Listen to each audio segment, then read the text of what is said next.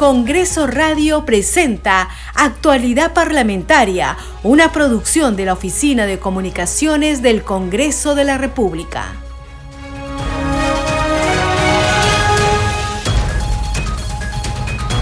¿Cómo están? Bienvenidos a su programa Actualidad Parlamentaria. Les saluda Carlos Alvarado y estos son los titulares de hoy, 23 de diciembre del 2022. El presidente del Congreso de la República, José Williams, exhortó a todos los peruanos a confiar en que el próximo año será un periodo de transición para sacar adelante al Perú. Necesitamos, reflexionó, traer paz y tranquilidad a la población luego de momentos de tanta violencia y crisis en el país. Sé que estos momentos, dijo, no son tan gratos para alguien que perdió un familiar, que está sumido en la pobreza, o para quien le dio COVID y le hizo tanto daño. Sin embargo, quiero decirles que espero que la noche de Navidad sea una noche de esperanza y que el próximo año trabajemos todos para ser mejores ciudadanos, enfatizó William Zapata. El titular del Parlamento se reunió con el ministro de Economía, Alex Contreras Miranda. La cita tuvo como propósito mantener una comunicación fluida para promover el crecimiento de la economía y generar mayor empleo en nuestro país. La Comisión de Constitución sesionará en breve para continuar con el debate de las reformas políticas y electorales. También discutirá un predictamen que perfecciona la elección del Contralor General. Se dispone que este sea elegido directamente por el Congreso con los 2/3 del número legal de sus miembros para un periodo de 7 años. Y también hoy sesiona la Subcomisión de Acusaciones Constitucionales. Debate y va a tomar una decisión respecto al informe final de las denuncias contra el suspendido congresista Freddy Díaz Monago. Las denuncias plantean la inhabilitación del legislador por 10 años para el ejercicio de la función pública. La Comisión de Fiscalización tendrá hoy una sesión extraordinaria. Debatirá el informe final de las investigaciones de presuntas irregularidades en el manejo de la pandemia por COVID-19. En breve, el presidente del Congreso, José Williams, recibirá en su despacho al jefe del gabinete ministerial, Alberto Otárola. El Pleno del Congreso de la República sesionará el próximo miércoles 28 de diciembre desde las 10 horas. Tienen agenda importantes proyectos de interés nacional.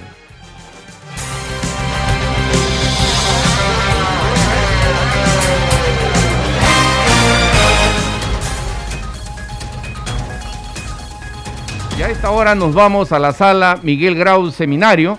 Allí hay la sesión extraordinaria de la Subcomisión de Acusaciones Constitucionales. El congresista Luis Aragón viene sustentando su informe final sobre las denuncias constitucionales contra el congresista Freddy Díaz Monago. Escuchemos. Debe computarse a partir del día siguiente de la sesión en la que el Pleno de la Subcomisión de Acusaciones Constitucionales toma conocimiento de la notificación del plazo acordado por la Comisión Permanente.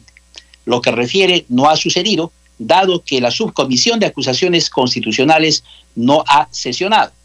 En lo referente a lo señalado por el denunciado, se debe tener en cuenta que, mediante oficio número 080-2022, de fecha 19 de octubre del 2022, el oficial mayor del Congreso notifica a la Subcomisión de Acusaciones Constitucionales el otorgamiento del plazo de 15 días hábiles para que se realice la investigación y se presente el informe final. En virtud de la notificación cursada, es que en la segunda sesión ordinaria de fecha 21 de octubre del 2022, la Subcomisión de Acusaciones Constitucionales procede a designar a la congresista Portalatino Ábalos para que sea la congresista delegada, notificándose a la misma de dicha designación a través del oficio número 0038-2022, con fecha 24 de octubre del 2022. Luego de ello, con fecha 26 de octubre, se procede a notificar al denunciado a través de la notificación número 021/DC-284 y 286. En este sentido, se tiene que lo alegado por el congresista denunciado no resulta cierto con asidero, dado que la Subcomisión de Acusaciones Constitucionales cumplió con sesionar y el tratamiento de las denuncias que ingresan a dicha subcomisión se viene sujetando al procedimiento parlamentario, el mismo que se cumplió en el presente caso. Nulidad por la vulneración al debido procedimiento de acusación constitucional regulado en el literal D.1 del artículo 89 del reglamento del Congreso. El denunciado refiere que el literal D.1 del artículo 89 del reglamento del Congreso dispone que la denuncia es notificada al denunciado por el presidente de la subcomisión dentro de los 3 días hábiles siguientes a la toma de conocimiento por parte del Pleno de la Subcomisión de Acusaciones Constitucionales del plazo aprobado para realizar su investigación, siendo que al no haber sesionado la Subcomisión de Acusaciones Constitucionales, el plazo de 3 días hábiles no puede computarse. Como se señaló anteriormente, señora Presidenta, en la segunda sesión ordinaria de fecha 21 de octubre del presente año, la Subcomisión de Acusaciones Constitucionales procede a designar a la congresista Portalatino Ábalos para que sea la congresista delegada, notificándosele con fecha 24 de octubre de 2022 y con fecha 26 de octubre, se procede a notificar al congresista denunciado a través de la notificación número 021. Por tanto, la notificación realizada al congresista denunciado se llevó a cabo dentro del plazo de los 3 días hábiles siguientes al 21 de octubre en que se llevó a cabo la sesión para designar al congresista delegado. Desarrollamos noticias en actualidad parlamentaria. Los consensos y el diálogo son lo mejor que puede darse entre los poderes del Estado, afirmó el presidente del Congreso, José Williams Zapata, a los cronistas parlamentarios.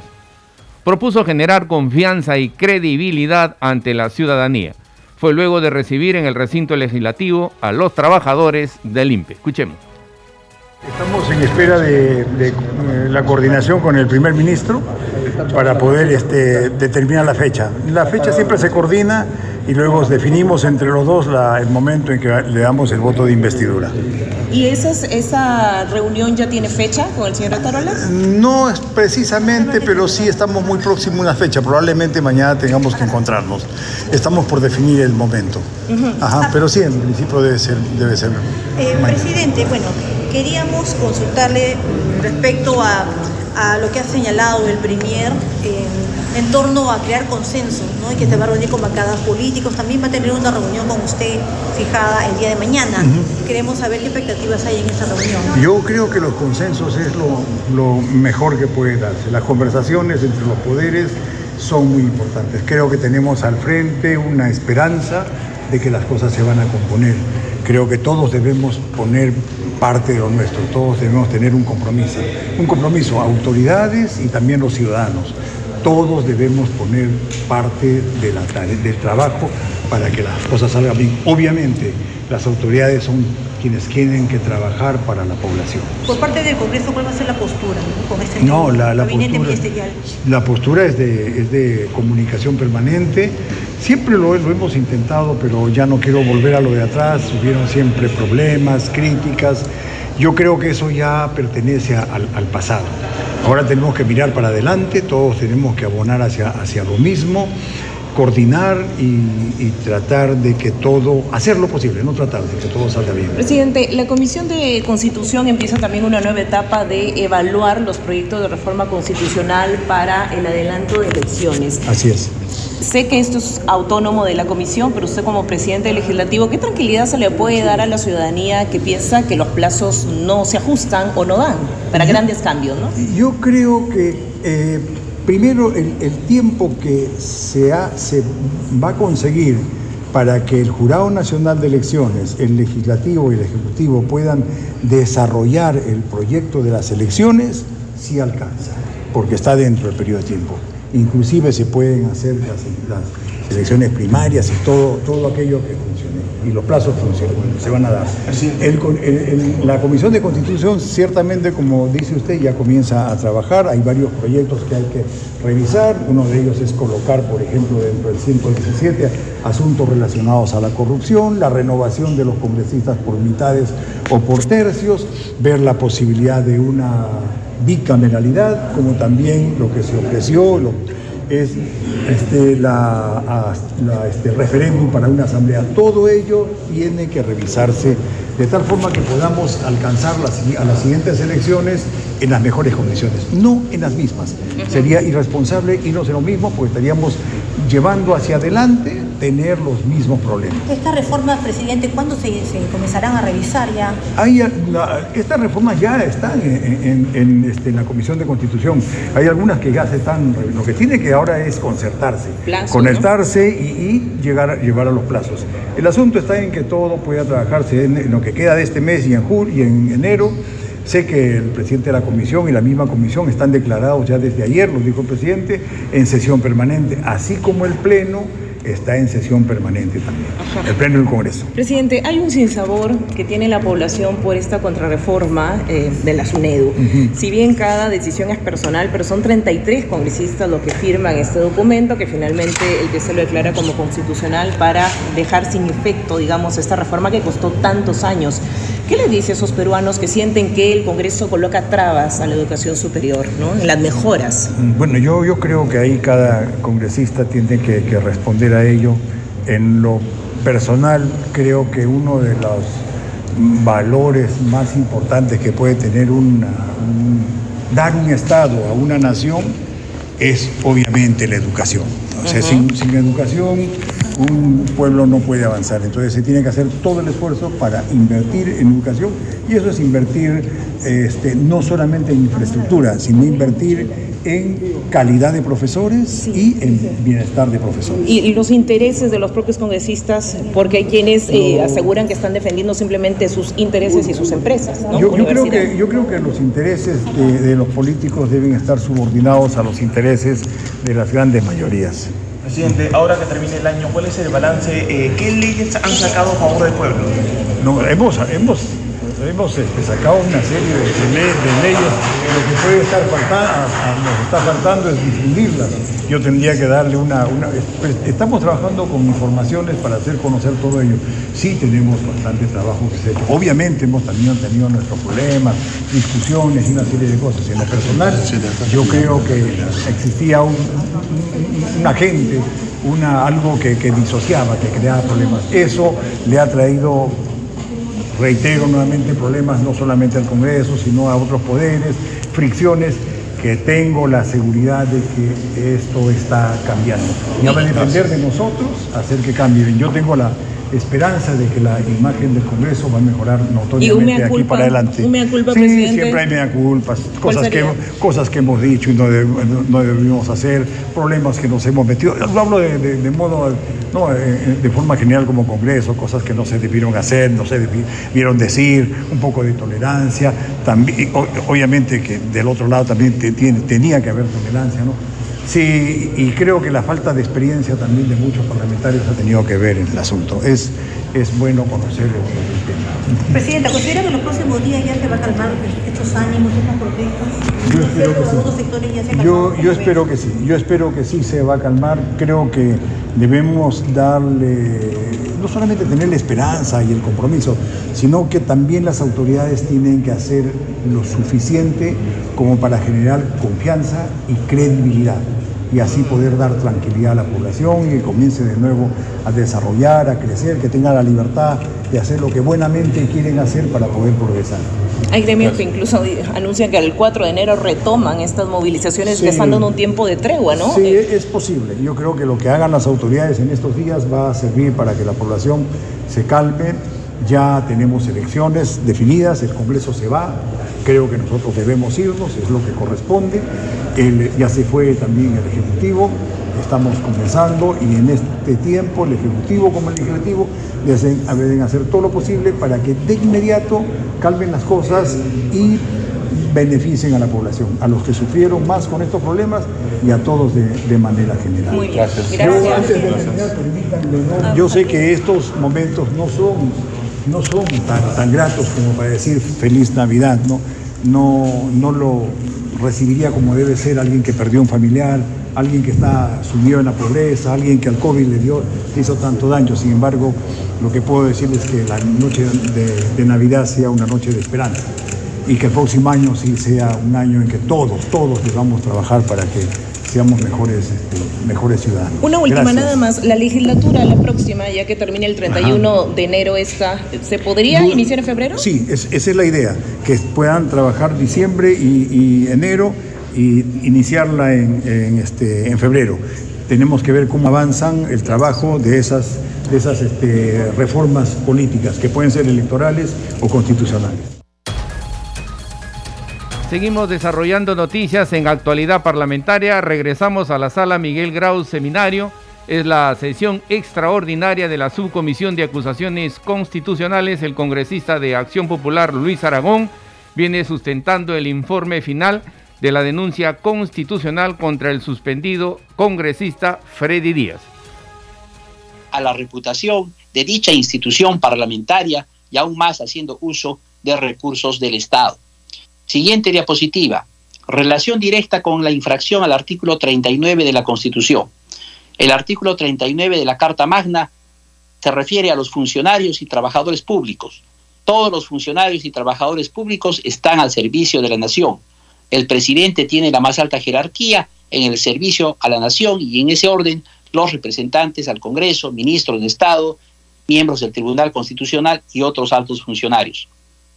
A partir de la interpretación de este artículo se puede concebir el denominado principio de buen gobierno.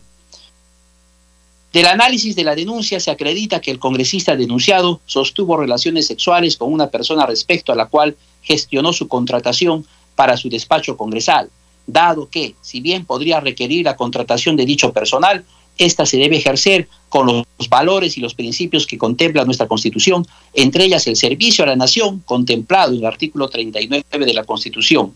Esta afectación al servicio a la nación guarda estrecha relación con la afectación a la independencia que debe mantener el congresista, debido a su alta investidura encomendada, dado que su actuación está sujeta a contratar a una trabajadora con la que supuestamente alega tenía una relación sentimental, obedeciendo a intereses personales antes que el interés general. Sobre el particular ha quedado evidenciado que el denunciado hizo mal uso de su poder como parlamentario de la República.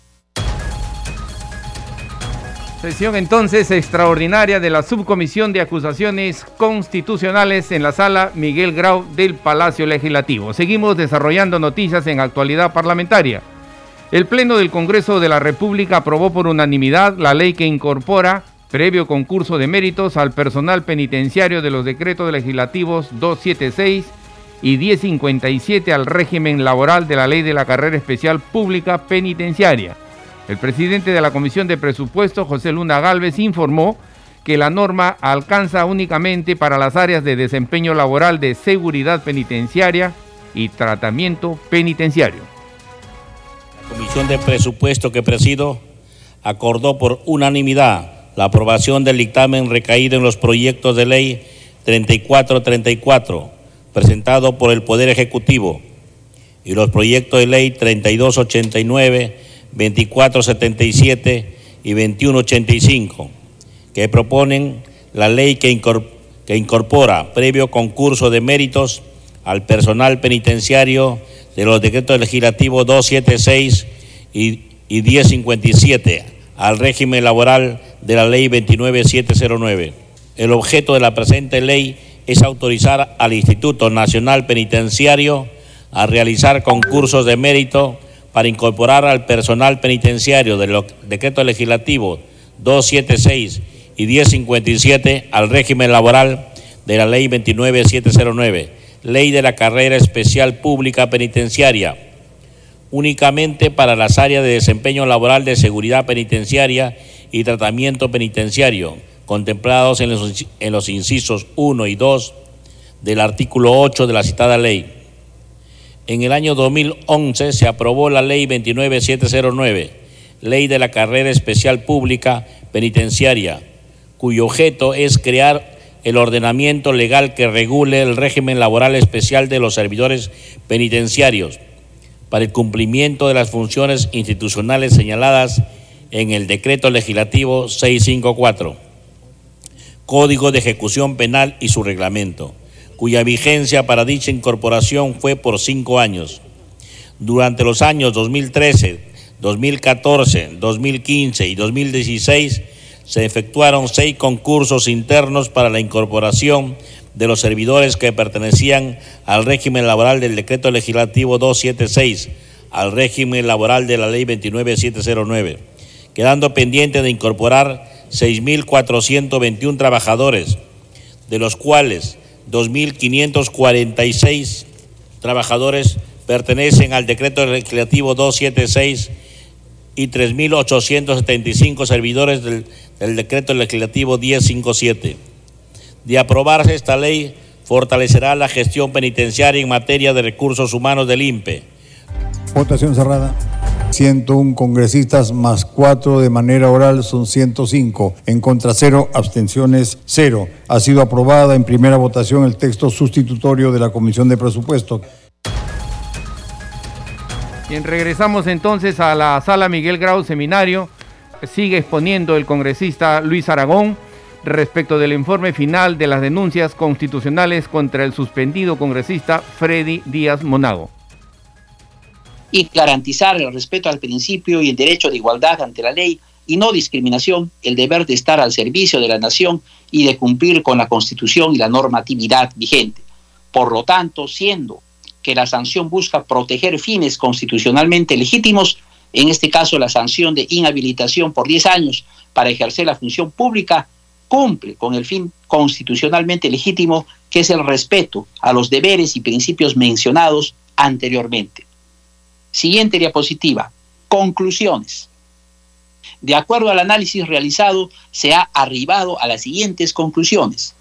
A. Se ha demostrado que el congresista denunciado hizo mal uso de su poder como parlamentario y su investidura para sostener relaciones sexuales e ingerir licor con una trabajadora que está bajo su cargo, provocándole un daño psíquico a la misma y sobre todo empleando las instalaciones y recursos públicos del Parlamento del Congreso de la República. B. Se ha demostrado que el congresista denunciado ha incurrido en infracciones constitucionales de los artículos 1, 2, numerales 1 y 24, literal H, 34 y 39 de la Constitución Política del Estado. C. En la conducta del denunciado se han observado factores adicionales a los hechos en materia de investigación que justifican la aplicación de la sanción propuesta, como son los siguientes. Es un alto funcionario del Estado que tiene una mayor responsabilidad de actuar en beneficio de los peruanos en vez de hacer mal uso de su cargo, y los hechos se llevaron a cabo al interior del despacho congresal, haciendo un mal uso de los bienes asignados a su persona por su condición de parlamentario. D. En este sentido, analizando las circunstancias, gravedad y otros factores relacionados a los hechos en materia de investigación, así como superado el test de proporcionalidad, el cual incluye la razonabilidad, se propone la sanción de inhabilitación para el ejercicio de la función pública por 10 años.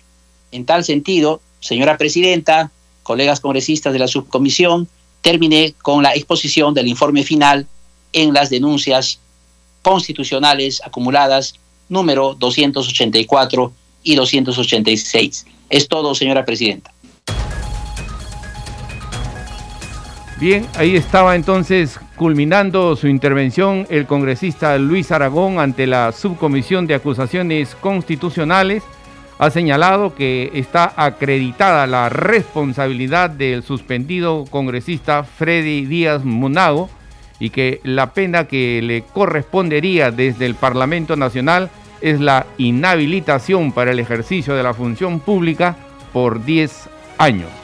Seguimos desarrollando noticias en actualidad parlamentaria. El secretario general del Sindicato de Trabajadores del IMPE, Jorge Burga, llegó al recinto legislativo para agradecer al presidente del Parlamento, José Williams, y al titular de la Comisión de Justicia, Américo Gonza, por la ley que aprobó el Parlamento Nacional. Escuchemos. Querido Congreso del Perú, señor presidente de la Comisión de Justicia, señor Américo Gonza, y a los 130 congresistas que nos representan a los más de 33 millones de peruanos. En realidad, para nosotros el día de hoy es un día histórico, ya que se aprobó el proyecto de ley tan anhelado por todos los trabajadores penitenciarios del régimen laboral 1057-CAS. Nosotros Cumplimos una función muy importante dentro de la seguridad ciudadana, pero poco conocen la sacrificada labor que desempeñamos dentro de los establecimientos penitenciarios. Nosotros venimos de una escuela de formación, ingresamos por un concurso público, nos graduamos y posterior a eso estamos aptos para poder trabajar con las personas que han delinquido y haciendo nosotros cumplir la ley. Sin embargo, nuestros derechos laborales han venido siendo postergados por muchos años. En realidad, son 10 años, 12 años que hemos venido en esta lucha. A puertas de la fiesta navideña, tenemos el saludo del representante de Perú Libre, Waldemar Cerrón.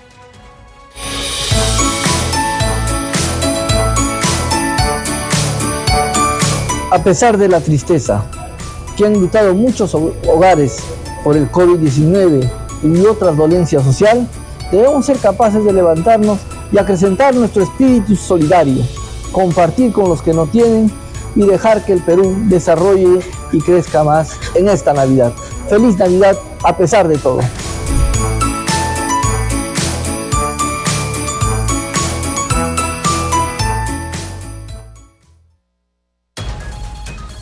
También tenemos el saludo del presidente del Congreso de la República, William Zapata.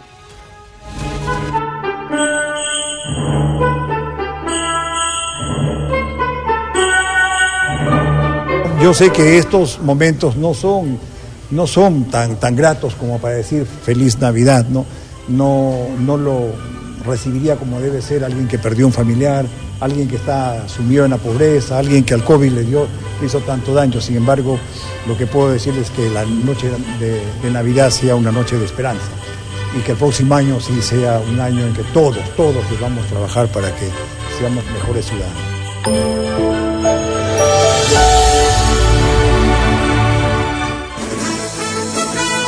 Este programa se escucha en las regiones del país gracias a las siguientes emisoras: Radio Inca Tropical de Abancaya, Purímac; Cinética Radio de Ayacucho; Radio TV Shalom Plus de Tingo María; Radio Las Vegas de Mollendo, Arequipa; Radio Star de Mollendo, Arequipa; Radio Madre de Dios de Puerto Maldonado; Radio Amazónica de Satipo, en Junín; Radio TV Perú de Juliaca, Puno; Radio Amistad de Lambayeque; Radio El Pueblo de Ayacucho; Radio Satel Perú de Lampa, en Puno; Radio La Voz del Valle de Aplao, en Arequipa; Radio Líder de La Unión, en Piura; Radio Victoria de Ocros de Huamanga, Ayacucho.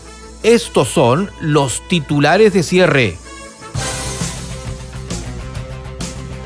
El presidente del Congreso de la República, José Williams Zapata, exhortó a todos los peruanos a confiar en que el próximo año será un periodo de transición para sacar adelante al Perú. Necesitamos, reflexionó, traer paz y tranquilidad a la población luego de momentos de tanta violencia y crisis en el país. Sé que estos momentos, dijo, no son tan gratos, pero alguien que perdió un familiar, que está sumido en la pobreza o para quien le dio COVID y le hizo tanto daño. Sin embargo, quiero decirles que espero que la noche de Navidad sea una noche de esperanza y que el próximo año trabajemos todos para ser mejores ciudadanos, enfatizó William Zapata. El titular del Parlamento se reunió con el ministro de Economía, Alex Contreras Miranda. La cita tuvo como propósito mantener una comunicación fluida para promover el crecimiento de la economía y generar mayor empleo en nuestro país. La Comisión de Constitución sesionará en breve para continuar con el debate de las reformas políticas y electorales. También discutirá un predictamen que perfecciona la elección del Contralor General. Se dispone que este sea elegido directamente por el Congreso con los 2/3 del número legal de sus miembros para un periodo de 7 años. Y a esta hora sesiona la Comisión de Acusaciones Constitucionales. Debate y va a tomar una decisión respecto al informe final de las denuncias contra el suspendido congresista Freddy Díaz Monago. La Comisión de Fiscalización tendrá hoy una sesión extraordinaria. Debatirá el informe final de las investigaciones de presuntas irregularidades en el manejo de la pandemia de COVID-19. En breve, el presidente del Congreso, José Williams, recibirá en su despacho al jefe del gabinete ministerial, Alberto Otárola. Hasta aquí las noticias en actualidad parlamentaria. En los controles nos acompañó Franco Roldán. Y ya muy cerca de celebrar el advenimiento del Niño Jesús, quiero desearles a nombre de todo el equipo una feliz Navidad. Hasta la próxima. Congreso Radio presentó Actualidad Parlamentaria, una producción de la Oficina de Comunicaciones del Congreso de la República.